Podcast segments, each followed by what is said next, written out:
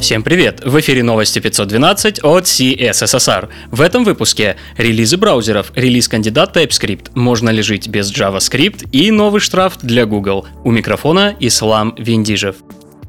Новости релизов. Firefox, кажется, пытается занять нишу идеального user experience. Новый релиз лисы добавляет функцию блокировки автозапуска видео и аудио, функция непрерывного воспроизведения для любителей сериалов и, наверное, самое значимое, теперь скролл запоминает свое положение, и даже если выше вьюпорта загрузилось изображение, то страница останется на прежнем месте, без рывков. Совсем. Вышел корректирующий релиз 8.08 браузера Tor, главным изменением которого был фикс двух уязвимостей, продемонстрированных на Pound to Own. Обе уязвимости выявлены в коде JIT компилятора. Sublime Text обновился до версии 3.2, которая включает в себя улучшенную интеграцию с Git, инкрементный div, новые возможности темизации, а также ряд изменений, направленных на увеличение стабильности и перформанса.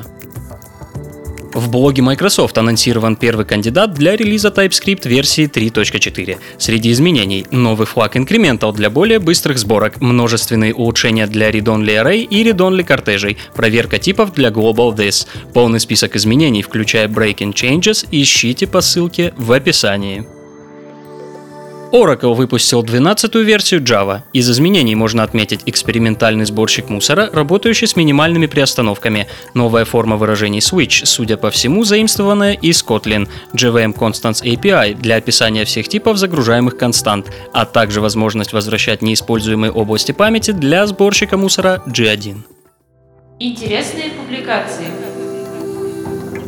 Интернет на без джаваскриптовой диете. Ваш интерфейс не выйдет из строя, если в нем нет JavaScript. Нет ничего более пуленепробиваемого, чем голый HTML плюс CSS. Приемами разработки веб-интерфейсов поделился Мэтт Райер. В качестве подтверждения своих слов автор использует результаты рефактора своего сайта Slim Voice.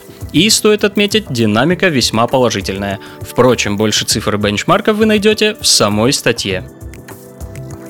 В случае, когда без JavaScript все же не обойтись, почитайте статью Бенедикта Мауэра о подводных камнях работы JavaScript в V8.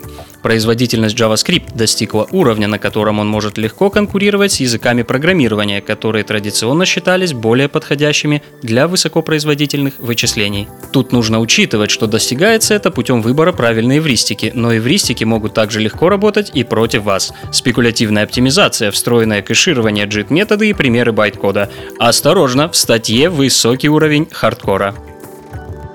Калеб Уильямс опубликовал очередную статью из цикла о веб-компонентах. На протяжении четырех частей автор шаг за шагом разрабатывал собственный компонент. В пятой настала пора использовать его в связке с Angular, Vue и React. Забегая вперед, скажем, что компонент работает абсолютно независимо в каждой из трех инфраструктур. Кроме этого, в статье рассматриваются инструменты для продвинутого тулинга веб-компонентов. Другим новостям.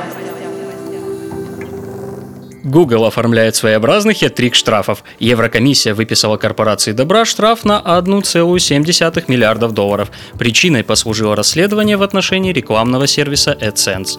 Напоминаем, что ранее в 2017 и 2018 годах Еврокомиссия уже выдала Google два штрафа за нарушение антимонопольных норм на рынке поисковиков и за ограничение на предустановку приложений на Android-смартфонах.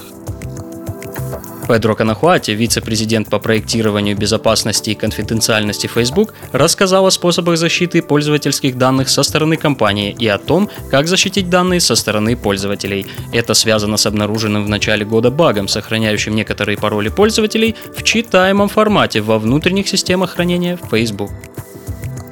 Отключите нас от Android и Windows, тогда мы запилим свою собственную мобильную ось. С таким бескомпромиссным заявлением выступили представители Huawei.